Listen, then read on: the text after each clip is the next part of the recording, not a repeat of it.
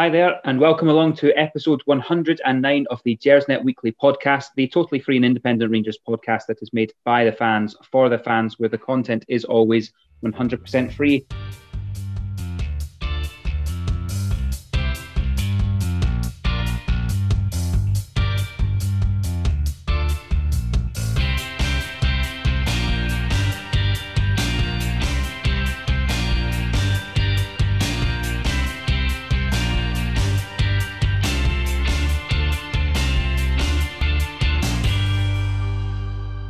As we say every week, guys, there's not just the podcast that we have that's free. There's also the website over at www.gersnet.co.uk where there's all sorts of articles, match previews.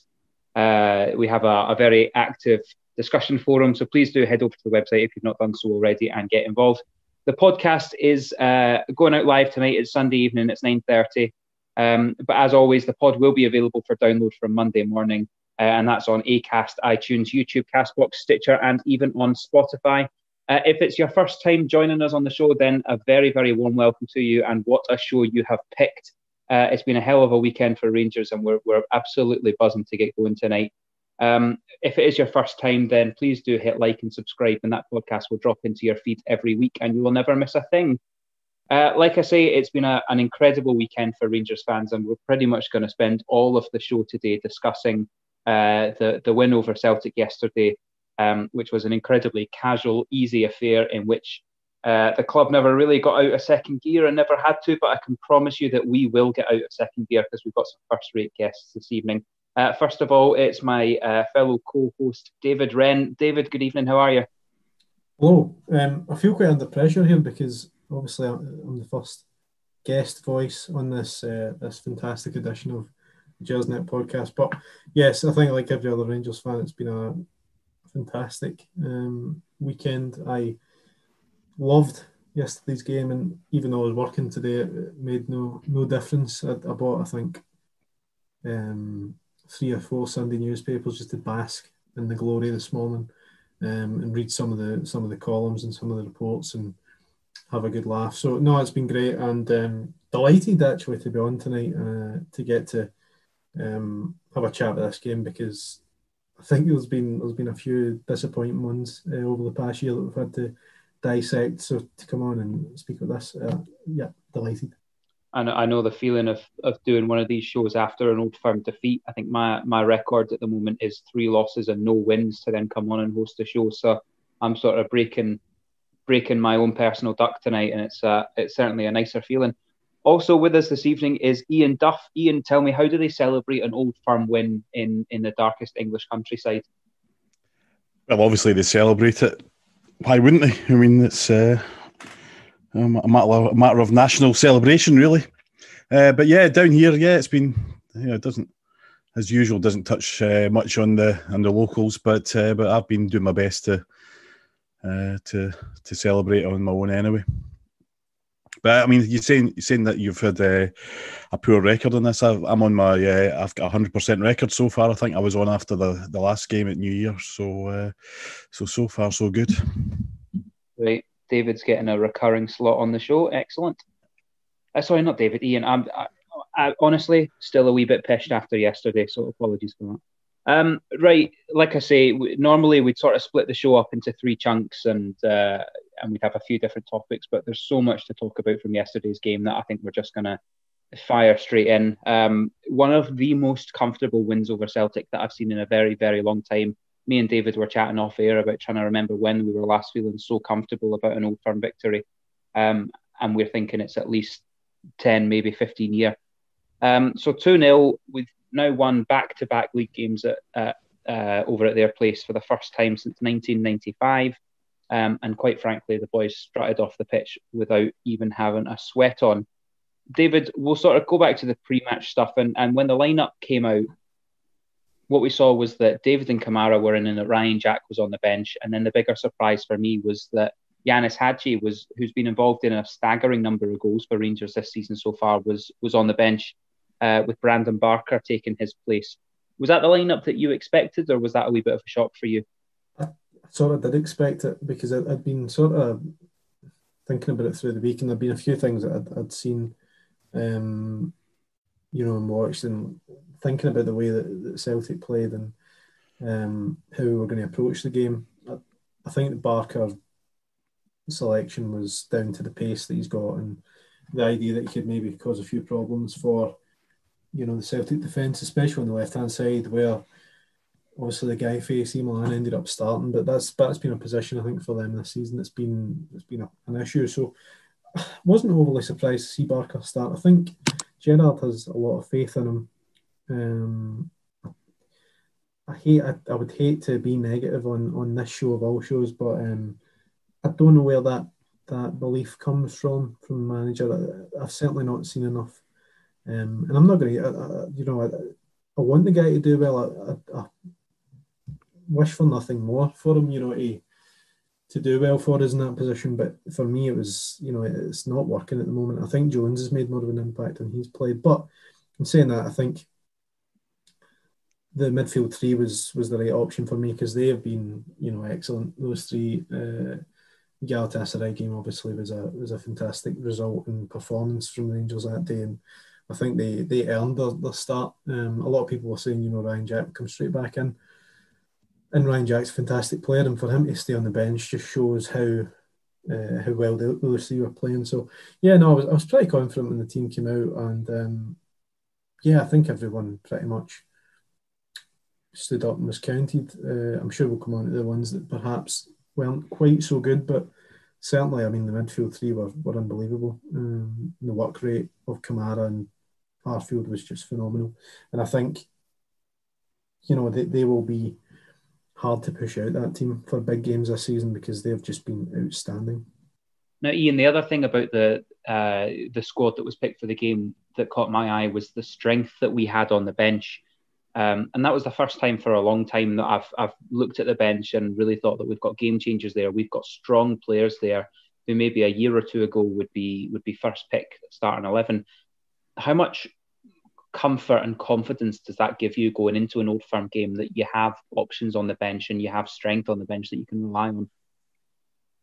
Well, I mean, that's definitely it. I mean, you know, you, you know, I think probably a lot of us were maybe not surprised, but uh, disappointed that Barker was starting. But if you look at it the other way, if things aren't going well, I mean, obviously Gerrard had a game plan for it and had had a reason for having him picked.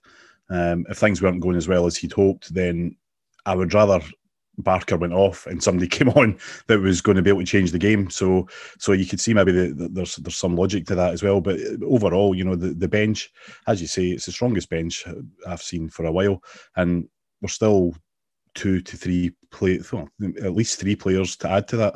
Uh, it's going to be interesting to see how the the team sort of develops over the, the next couple of months because there's you know you look at that starting 11 which you would probably say maybe barker aside is the strongest starting 11 available at the time based on recent performances.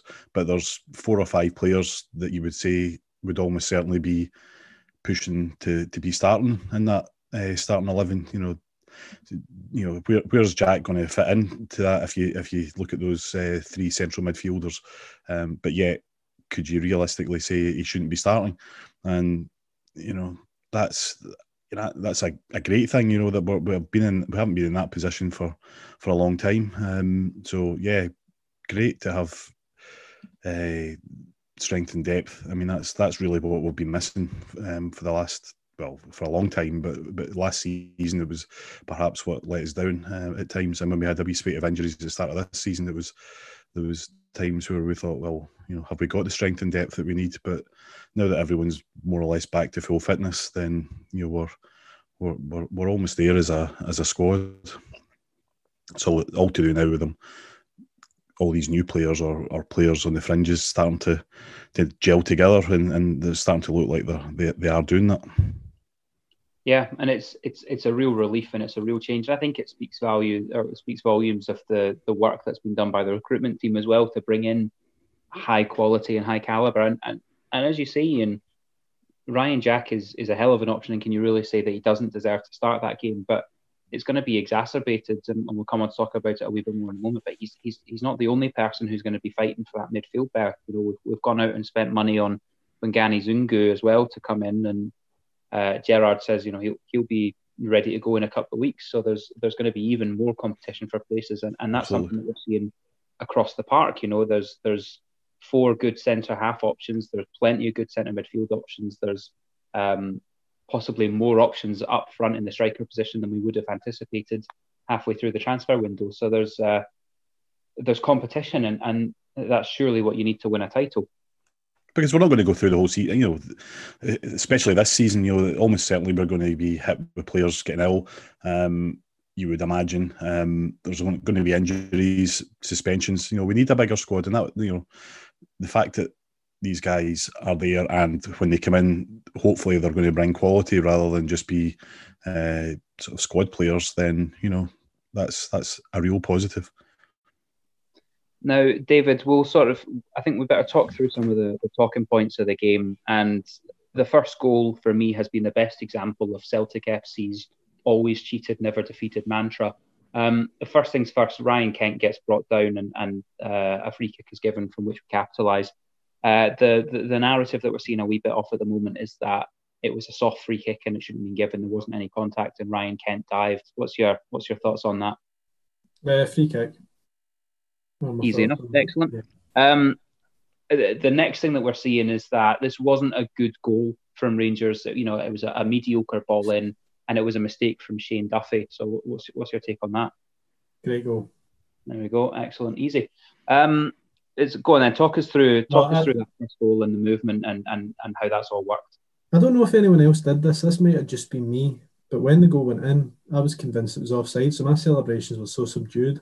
Um, when he scored the goal. But then, I mean, Goldson's been absolutely fantastic. I mean, apart, other than the mistake that he made against Hibs this season, he's, he's taken his game, you know, to another level. And I don't know. Uh, uh, I mean, he's always been a big lad, but I feel like this season he just looks like an absolute unit and a real, real threat in the box. And showed that again yesterday. I mean, he was, he was, he was excellent. It was a fantastic. I mean, Tavernier it's just been again another one that's just been unbelievable this season. When you look at his his play, I mean, I watched. Um, I don't know if anyone else follows the, the Rangers archives on, on Facebook, but they put up a video of all of games, a compilation of all the league games this season, and, and Tavernier's just been. I mean, you forget actually how the impact he's had, and you know, it's not just assists, it's goals as well. And yesterday, you know, an incredible ball in the box, really. Um, and Goldson just out fought everyone to it, stayed on side brilliantly, um, and put it away. You know, don't get me wrong, once I saw it again, maybe the goalie flapped it a wee bit, but I mean, it was a powerful header at goal, and yeah, really, really good. Really, really good to see us um, scoring goals from set pieces because it's been maybe something we've not done quite enough of in the past couple of years. Um, but now we look at real threat, and I think we've scored a fair amount of goals uh, from set, piece, set pieces this, this season. Sorry. Um, so yeah, no, it was a great goal. Really, really good start as well. You know, to get the goal so early on. Um, and yeah, delighted. Really, really, really, really pleased that, that we're getting, you know, making opportunities for ourselves from set pieces. I, mean, I thought the ball in from Tavernier was as good as you can get. I mean, it was right exactly where it needed to be. You know, you see that the angle from from behind the goal was sort of low down angle, and it, it just sort of curves in from from there. And it's you know you couldn't have asked for it to be in a, a better position. It was absolutely inch perfect. And the, the, the thing I liked about the goal was the way that Goldson had basically worked his way. You know, he stood in an offside position pretty clearly, quite deliberately, and when he's standing there, he's sort of forcing the Celtic defenders to make a decision. Do they just leave him there in the hope that he's offside and then run the risk that he comes back onside and he, he gets a free header? Or do they have to run back to cover him because you know he's standing there and he's free and he's potentially um, going to get you know get the goal or get a, get a head a free header? So he forced them into making that decision, and they kind of felt as probably as planned. They fell between the two. So one guy runs back and and plays him onside, and uh, and he moves back into a, an, an onside position anyway, and no one goes to mark him, so he get he more or less gets a free header on it, and you know I think it was quite deliberate. I don't think it was. I don't think you could say that was a necessary. Oh, you know, as all goals are, you know, there's always an element of mistake from the uh, the defenders, but the the way it was worked was quite deliberate and you know looked like something that was done in the, the training field. They, they they'd you know planned it like that, and you know yeah the goalkeeper made a hash of it, but you know it was a it was a good powerful header, so he, he may well not have saved it anyway. So no, I thought I thought it was a brilliant goal, and you know really impressed as you say. Tavernier's been superb this season, and he's he's come back to where you know he was a few years ago. He was he was a one man band really in, in terms of the attacking force for uh, for us, and uh, he's come back to that level again, and and long may it continue.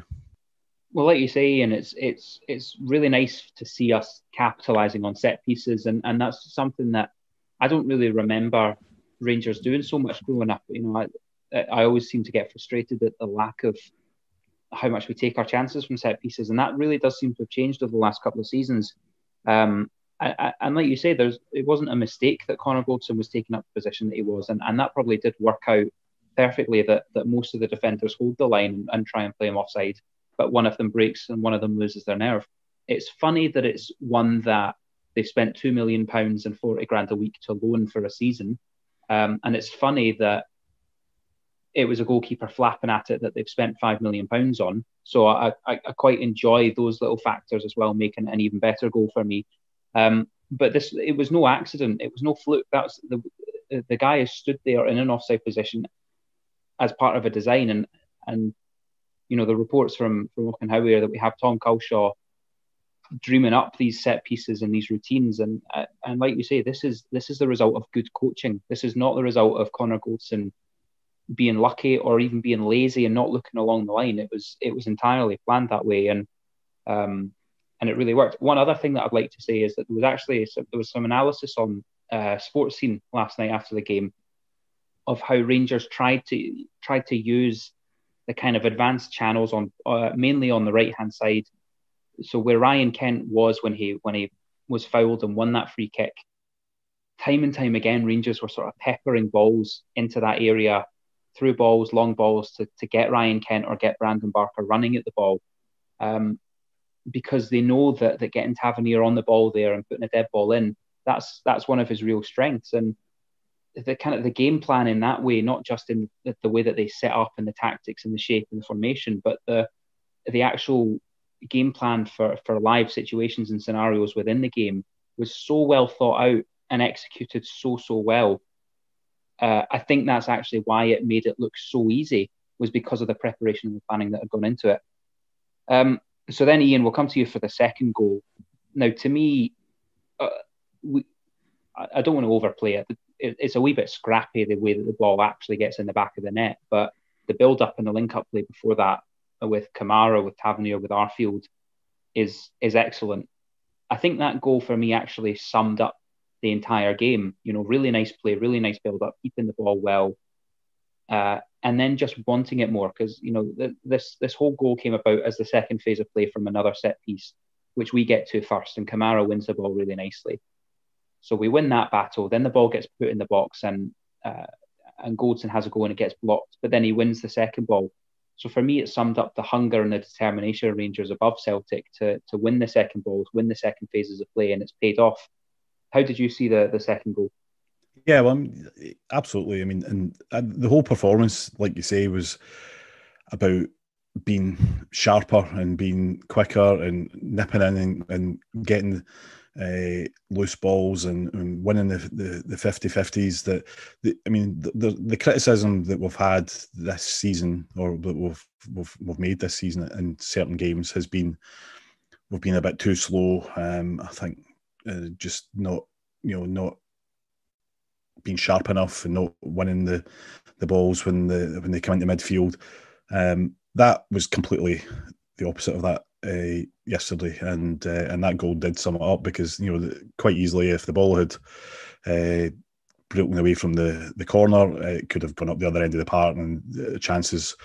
Uh, would, the chance would have gone, or, or we could have been on the back foot. Uh, but instead, we won the ball back and some excellent interplay down the right.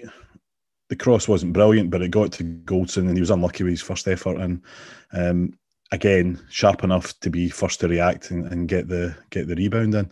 So yeah, I mean, you know, that, that's exactly what we want. You know, that's what we want to see our midfielders winning the ball back, winning the ball when it comes out, breaks out of the penalty area, or, or when it, when there's a loose ball or or, uh, or whatever, and you know get it back into that danger area, and that's exactly what they did. I'd just say how how satisfying it was to see that camera angle from behind the goal and Goldson slipped his foot just in between Duffy's legs and poked the ball home. That was that was just fantastic, really really great. Considering you know the first shot was a real striker's attempt at a finish, and then to get such a scrappy goal like that, oh, it was just it was just fantastic.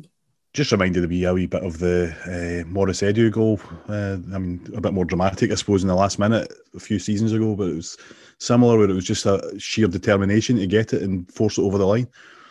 Yeah, I think um, I just think for Goldson to be so confident in the in the six yard box, or sorry, penalty box anyway, is just what just incredible. And for him to get two goals the way he did, you know, which were, you know, I think Morelos or, or Roofe or whoever would have been delayed to be two goals like that. So, yeah, just a just a great. It was just a great day. It really was.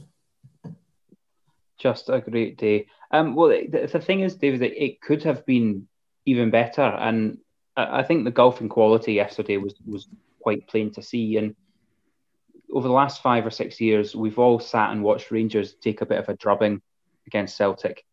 Um, and I've seen a, a, little bit of discontent or criticism or, or, dissatisfaction amongst our fan base that we could have had more. Right, we could have really gone for it. Are you disappointed that it was only two when this was maybe a an opportunity to really go for the jugular and, and cause some embarrassment? Um, I, I see where you're coming from, but I think you know up until 80, 80 minutes, you know, it was still sort of. I think our players understand, you know, the way games have gone in, in years gone by, um, and there's probably just an aspect of keeping things simple, keeping it, you know, ticking.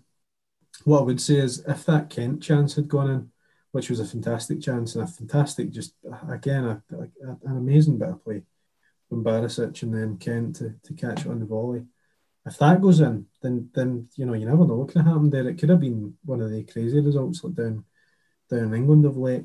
Uh, but yeah, listen, I was I was satisfied with two 0 um, I was satisfied with the control we had in the game because I thought for the, for them to not get other than that Griffiths chance, for them not to really get anything in the second half or to even look like threatening us, people are saying that it was up to their you know down to their um, lack of idea, lack of sort of guile. I think it was down to the fact we were in complete control. Never lost that control from the first minute of the game.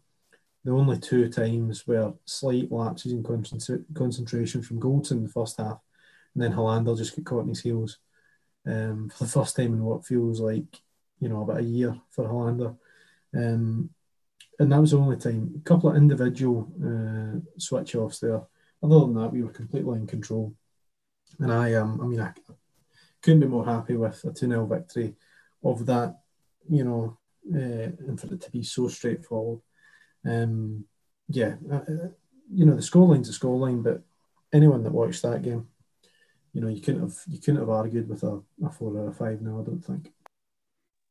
Do you think that we created enough chances though, David? I mean, both goals have come from set pieces and, and obviously that, that chance for Kent around about the hour mark, which you know a foot or two either side of where he struck it was was flying in the back of the net and actually could have got lucky because it, it, rebounded and only was about two or three inches away from bouncing off Morelos into the back of the net. But but out with those, was there enough creativity? I thought Ryan Kent was it was one of his quieter old firm performances. I don't think Brandon Barker created a great deal.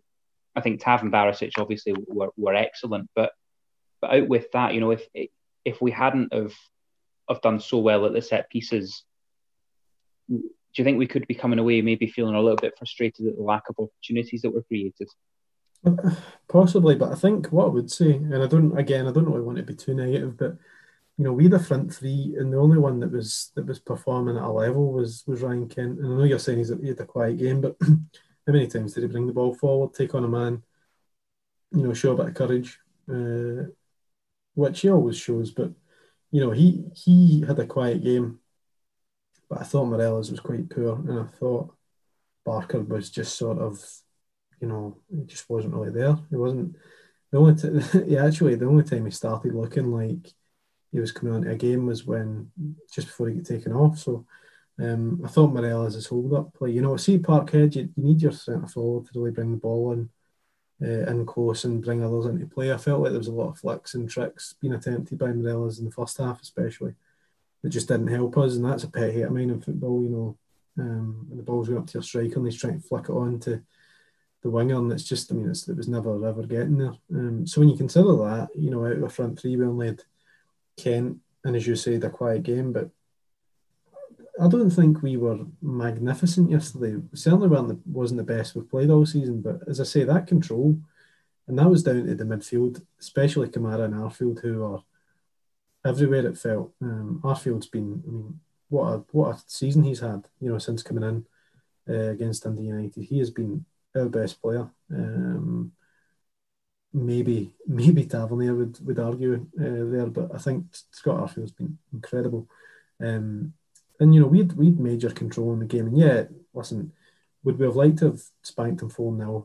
Of course, but you know it's no, it was no surprise to score from two set pieces, or at least one set piece, and then from you know a, a sort of a second phase of a set piece.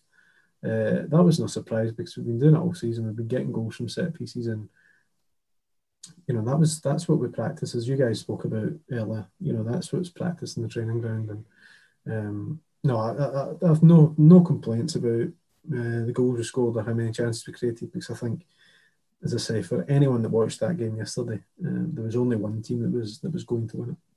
I would liken it to a European game, really. To be honest, I think that's the approach we've taken to it.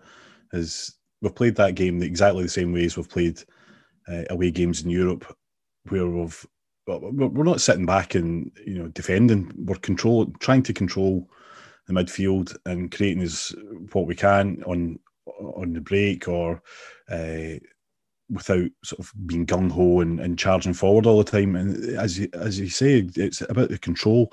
And you know, I haven't felt.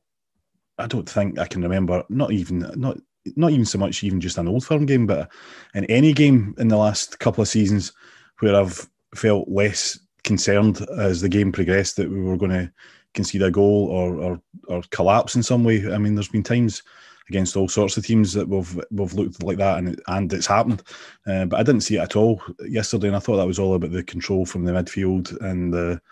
Uh, and you know the defence being strong and and and I think it maybe been a wee bit harsh on on Morelos and uh, and to a lesser extent Barker maybe because I think I think they're both there to do a particular job and I think Morelos, yeah, you would want him to be banging in goals, maybe, or, or, or, or holding up perhaps a bit better. But I think if you analysed what he did in the first half in particular, I think he he did uh, spray it about. He held up the ball. There's a couple of occasions where he was involved in uh, breakaways and and passed out to, to Tavernier on the right, or there was one particularly good ball out to uh, Barisic on the left, which he, he swept it across the pitch, and it just the the move sort of broke down in the end. But I just think, you know, I, I would look at that game if you went away to play a game in the Europa League or uh, one of the qualifiers against one of the bigger teams or uh, in the group stages, and you came away with a 2 0 victory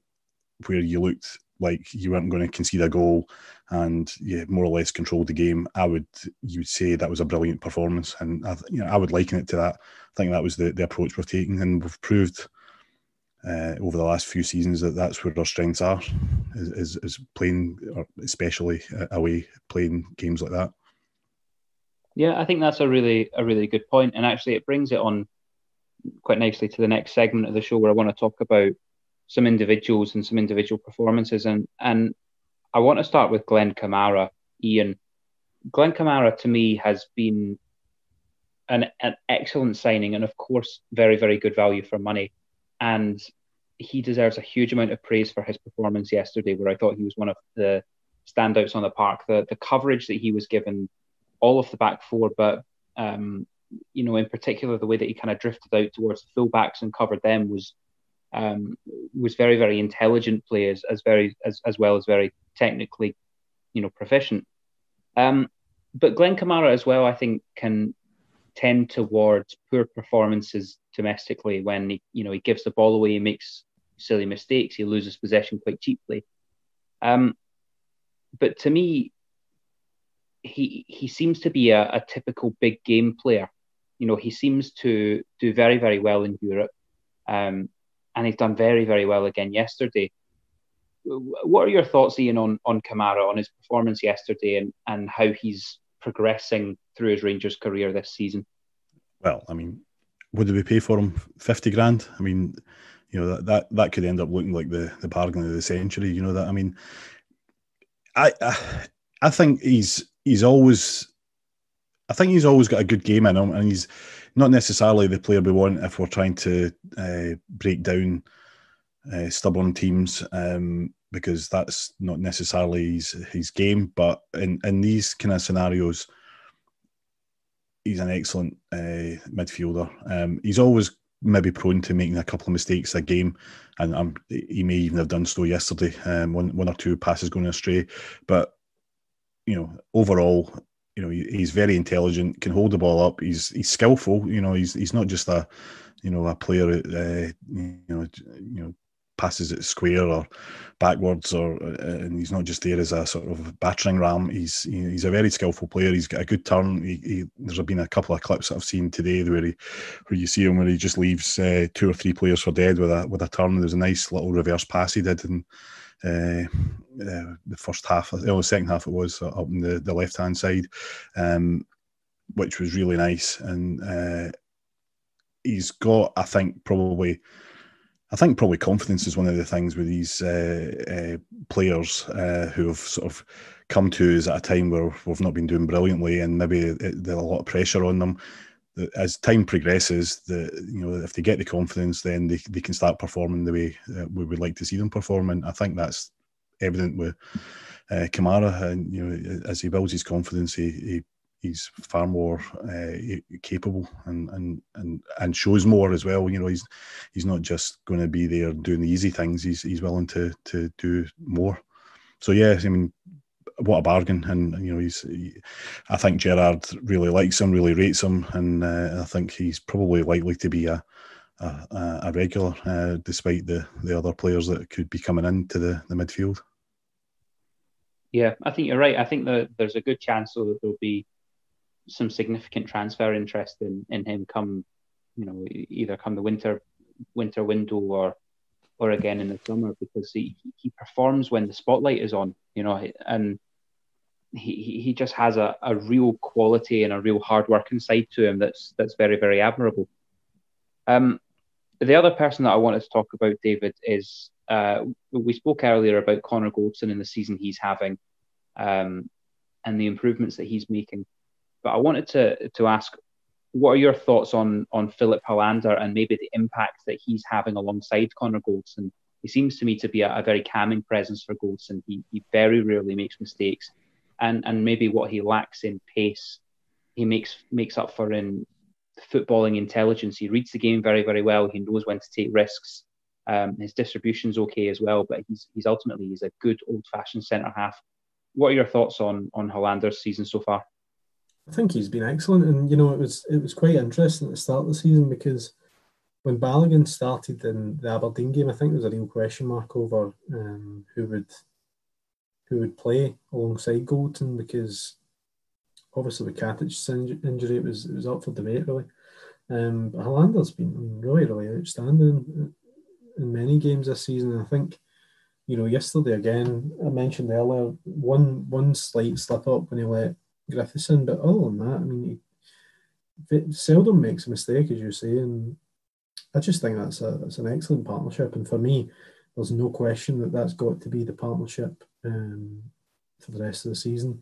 I think we might see a bit more rotation this this year uh, compared to last season because you know the same players seem to be playing all the time uh, when they were available.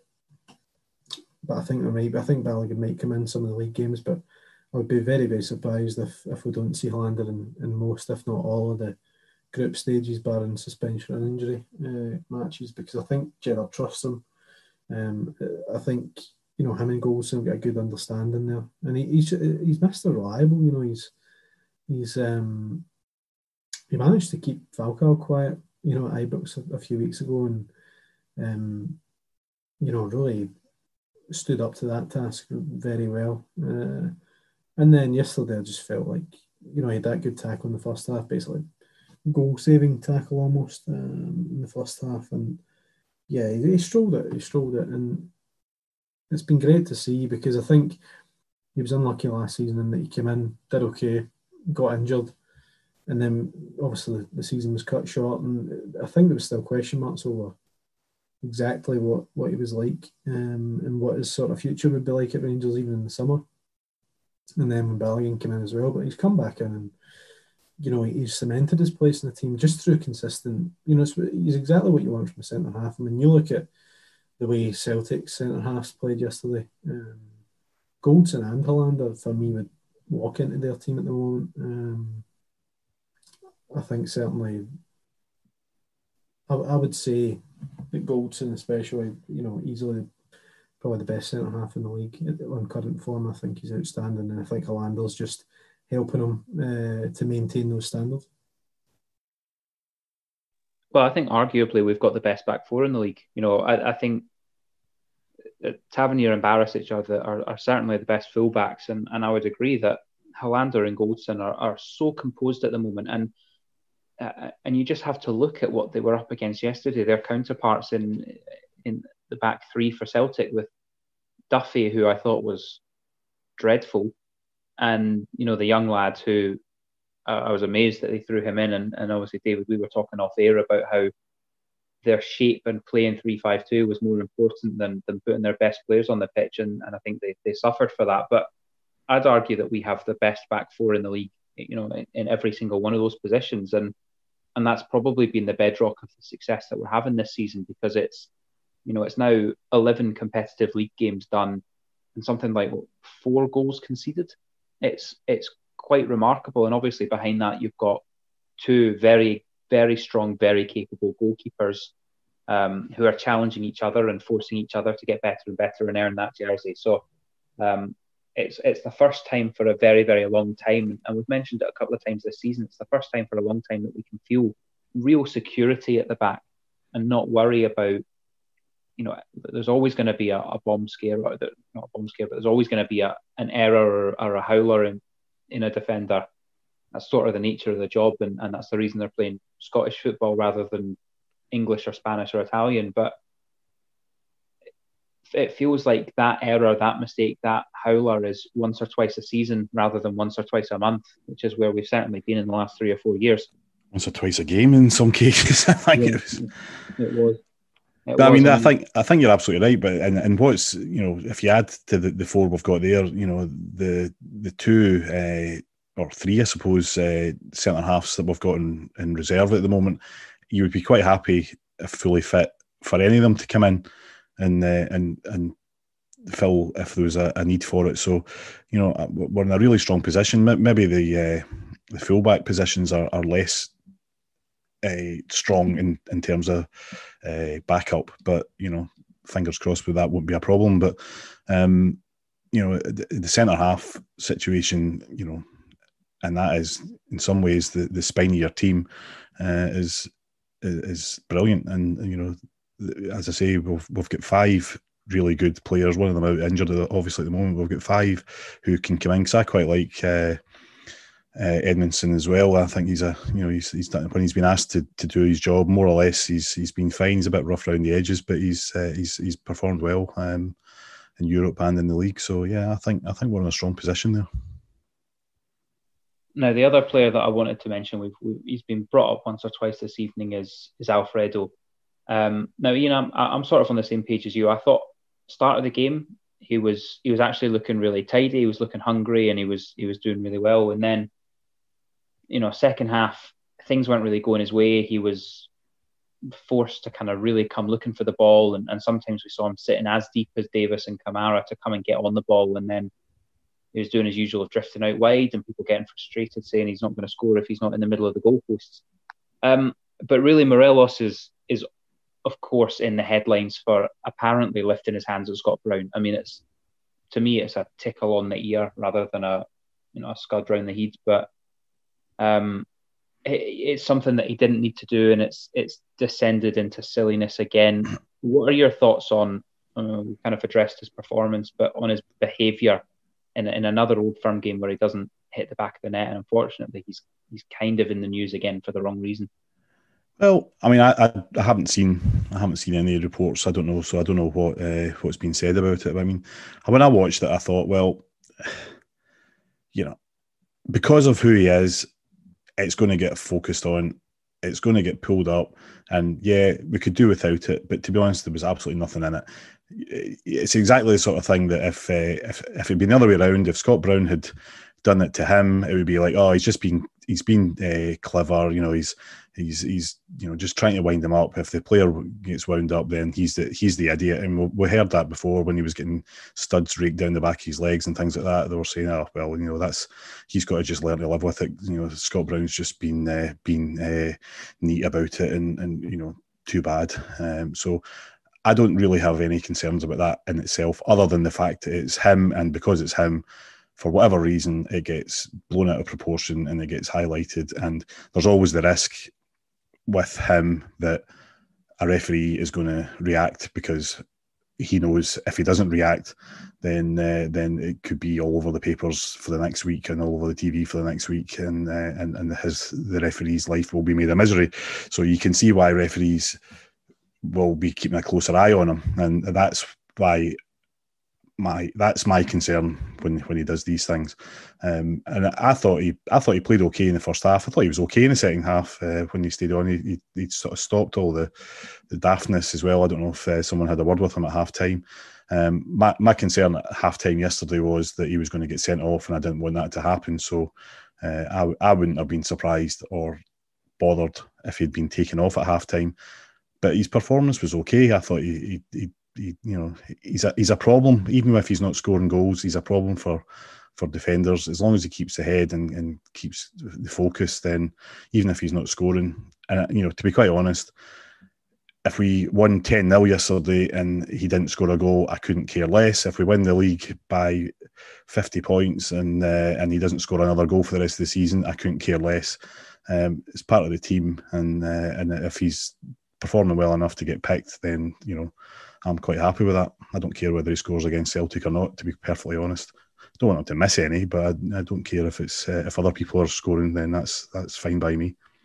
Yeah, I think that's quite a fair way of summing it up. I mean, uh, uh like you say, I don't know if there's been mass hysteria in the media. I mean, on social media, of course, there certainly has been because he's raised his hand, but I'm kind of for the same opinion as, as you. If it was anyone else, it would have been clever. You're trying to wind the guy up and you need to learn to play the game.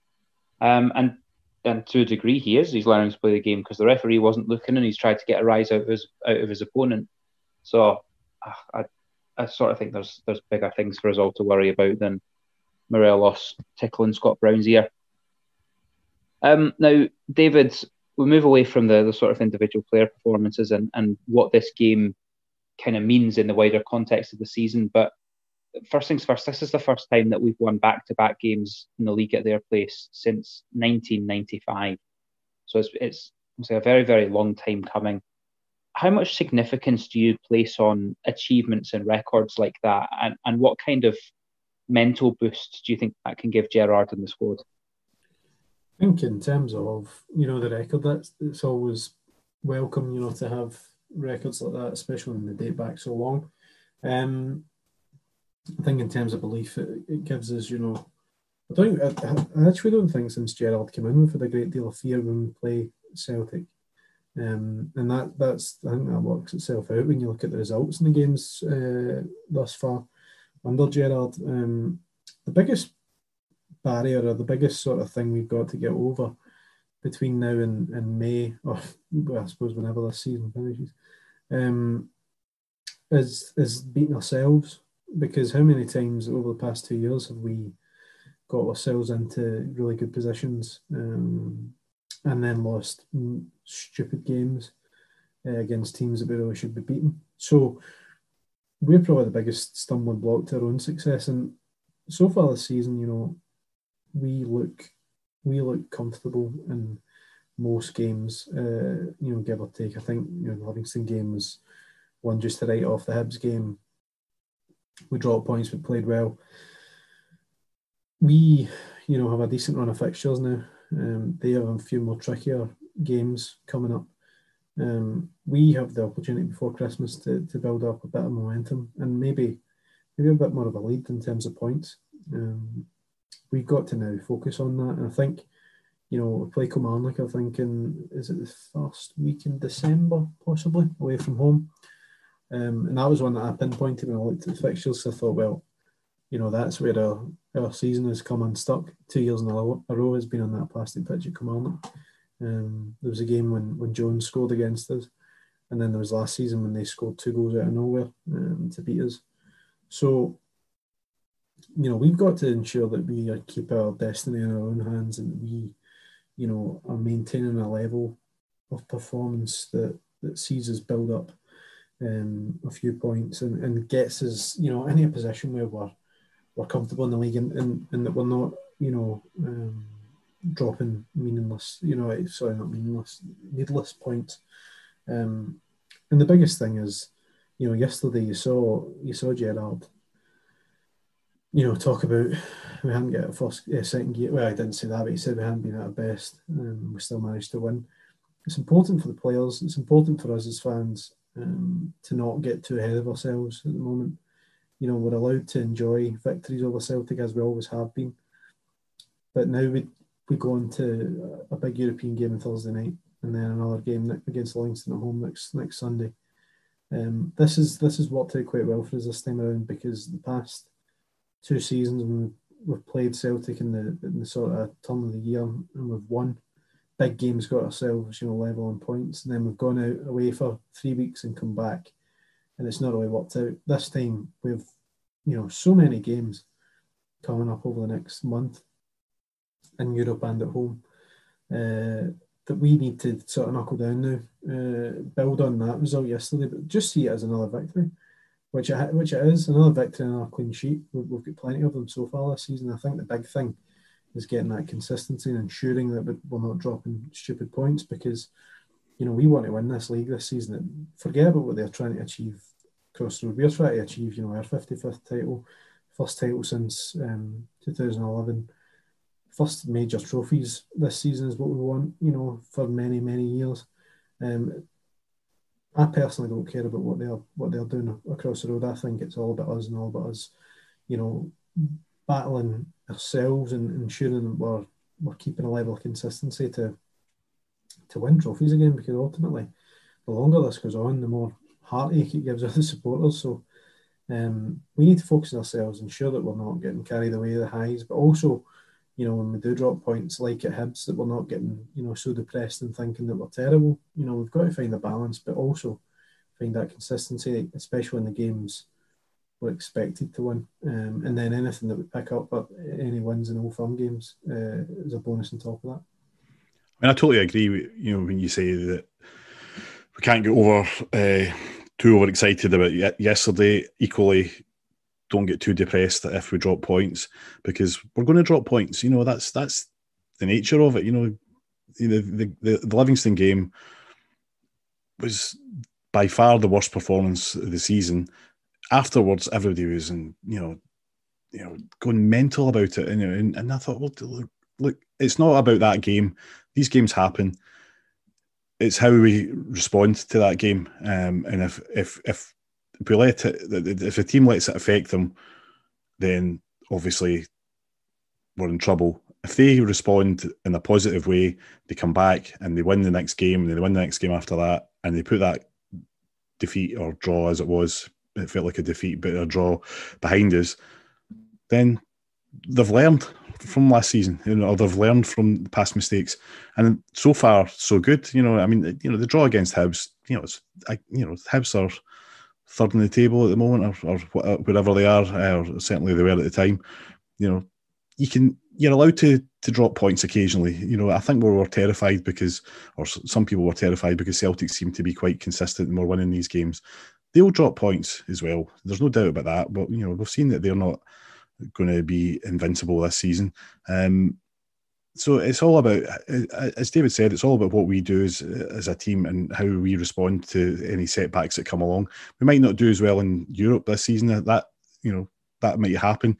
Shouldn't let that affect what's happening uh, domestically. You know, if we drop points in Europa League, so be it. We just get on with it, and and it, hopefully that's what the the coaching team uh, are going to instill into the players that they have to just be focused on what they're doing and respond, and don't get don't collapse uh, when things aren't going brilliantly.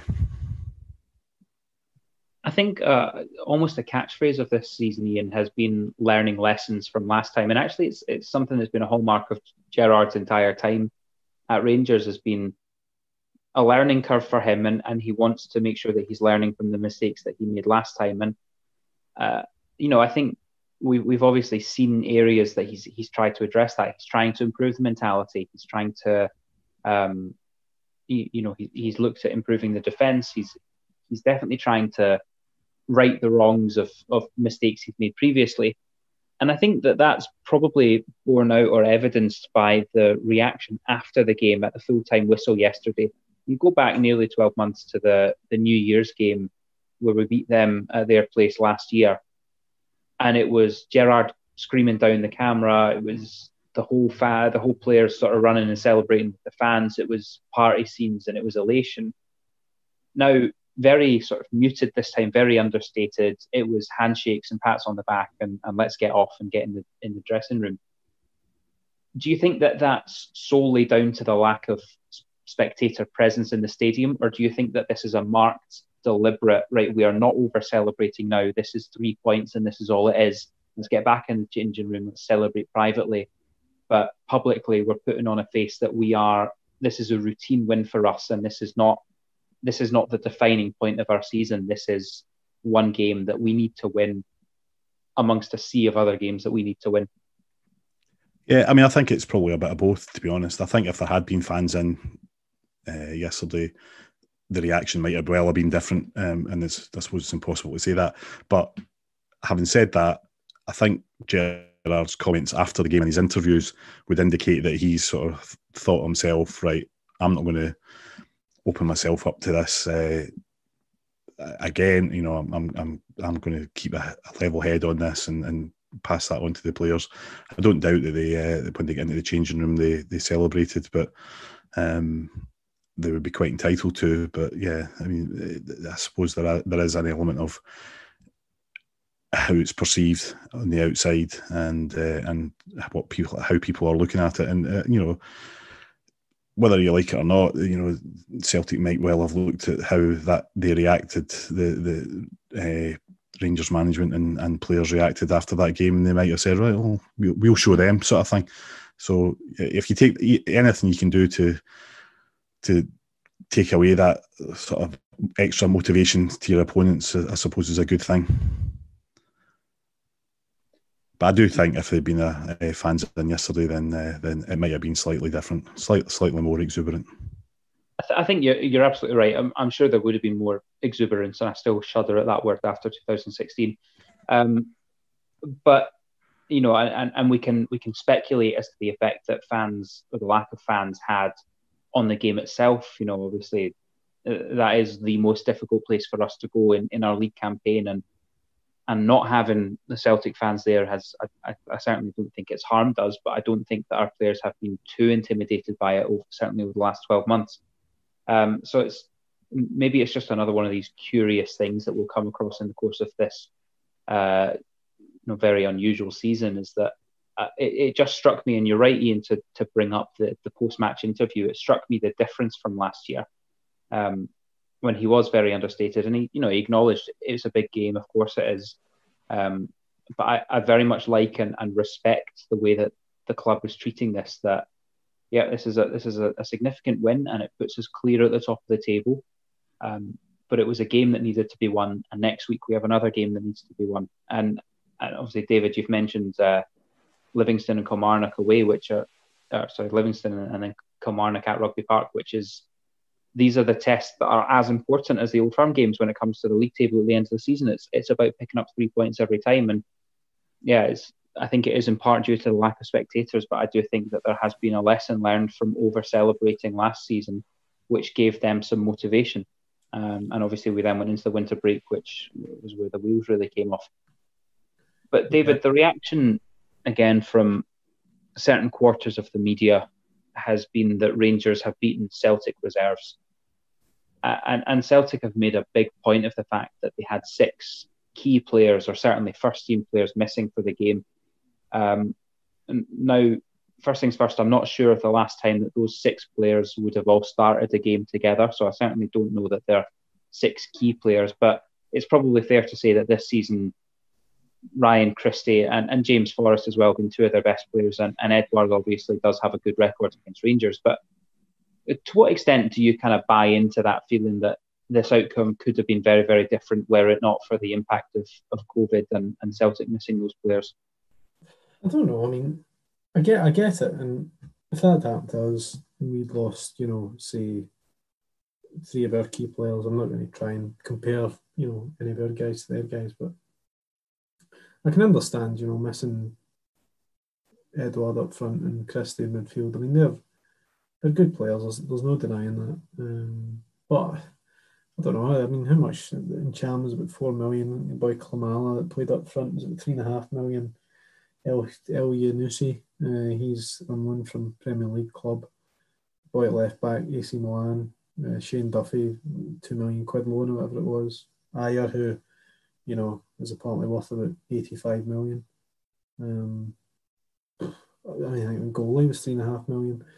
You know, they, it was an expensive squad they put out. And I think any, I don't know, I think any right minded Celtic fan um, would see that they had, you know, enough there. I think a light minded pundit, you know, right minded pundit, sorry, or journalist would see that, you know, they had a decent side. And I think that is the case. I think the ones that are going to that old reserves thing make a living out of um, trying to wind people up, which is sad. Uh, and it's not just their fans, I don't think. I think it's, I mean, I, I don't know what the game is there. I'm not going to name them, but I mean, I, think everyone will know who you're referring to. Uh, seems to be this like idea that you've always got to get a reaction because I think it must do something for, you know, your ego or whatever. Uh, but yeah, I mean, I, I think anyone in the right mind would, would see that Celtic were missing a couple of players, but we were missing. I mean, I think Ian said this either off air or, or earlier on the show, but you know, we were missing um, Aribo and and Roofe, who, you know, for me, and I know I'm covering all ground here, but for me, Roofe is vital to the way we play, um, and I think he offers a lot more at the moment than Morelos does, in terms of, you know, his movement and his ability to rotate in the front three. So you know, we were missing someone who's key to the way we play in our formation. Um, and we're also missing Aribo, who on his day is, you know, a fantastic player for us. Um, and we possibly even have started ahead of Barker yesterday in that right midfield role. So, I don't think there's any doubt about that. I think he definitely would be playing. I yeah. He, so, I mean, I think that you could you could argue all day about that sort of thing. Um, Edouard, let's not forget, I believe was England for a move in the summer, as was Christie. So um, you can't guarantee that any player is going to make a difference, you know, in, in, a performance where, you know, we were so dominant. And that wasn't about, you know, that wasn't about their attacking players. That was about our, you know, our attacking players in our midfield, causing them problems in all the right areas. So would Christie or Edouard have affected that game yesterday? It's really, really hard to say, but it's not there's no guarantees in that. So like anything in football, you know, you could make that argument about every single football match.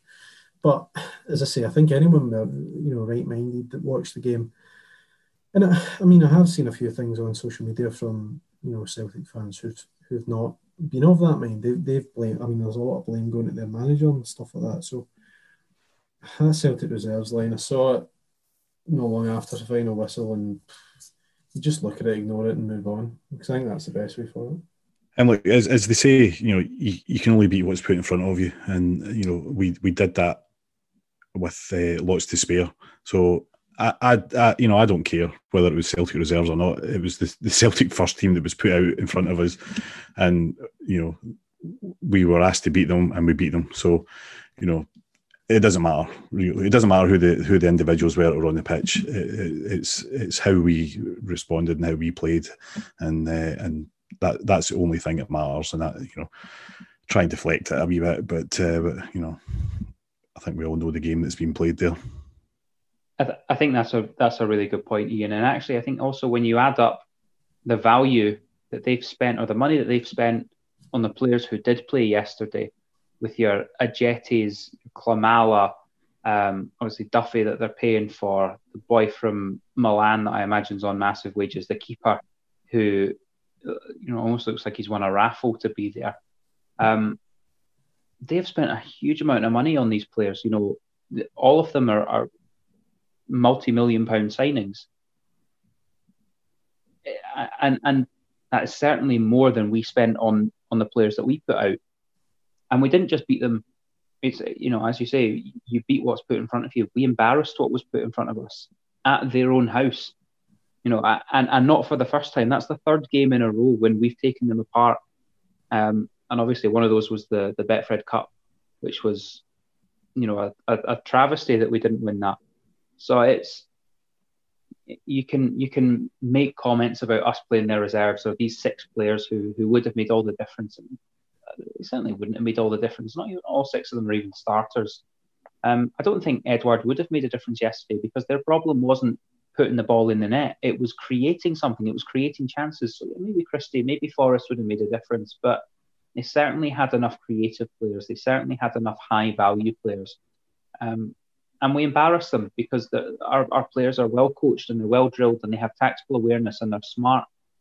Um, so all in all, it was a, a very, very successful day and, and very, very pleasing to see the meltdown that's come from that. Um, listen, gents, that's us tipped over the hour mark, and, and as we suspected, there wasn't really anything else to discuss other than other than the game yesterday. So what we're going to try and do is, is maybe get a wee cheeky preview show for the European game midweek. So please do keep your eye on all of our social media channels for that and over the website at www.gersnet.co.uk and we will try and get something put together before we head over to Liège on Thursday. Um, the only other thing that I would like to say is, is obviously a massive thank you to, to Ian and David for giving up their time this evening. Um, although I can't think of much that they would rather be doing than talking about that Rangers win against Celtic yesterday. As always, the show will be back next Sunday when we will be taking a look over uh, Rangers' return to the Europa League group stages, which is going to be a, a fantastic show. So please do tune in for that. That'll be same time, same place, 9:30 next Sunday um, and as always, available to download from the Monday morning. Um, the only other thing for me to say is a massive, massive thank you, as always, for tuning in. Uh, in these very strange times, please do stay safe. Please do look after yourselves and look after each other. Uh, and have a great week.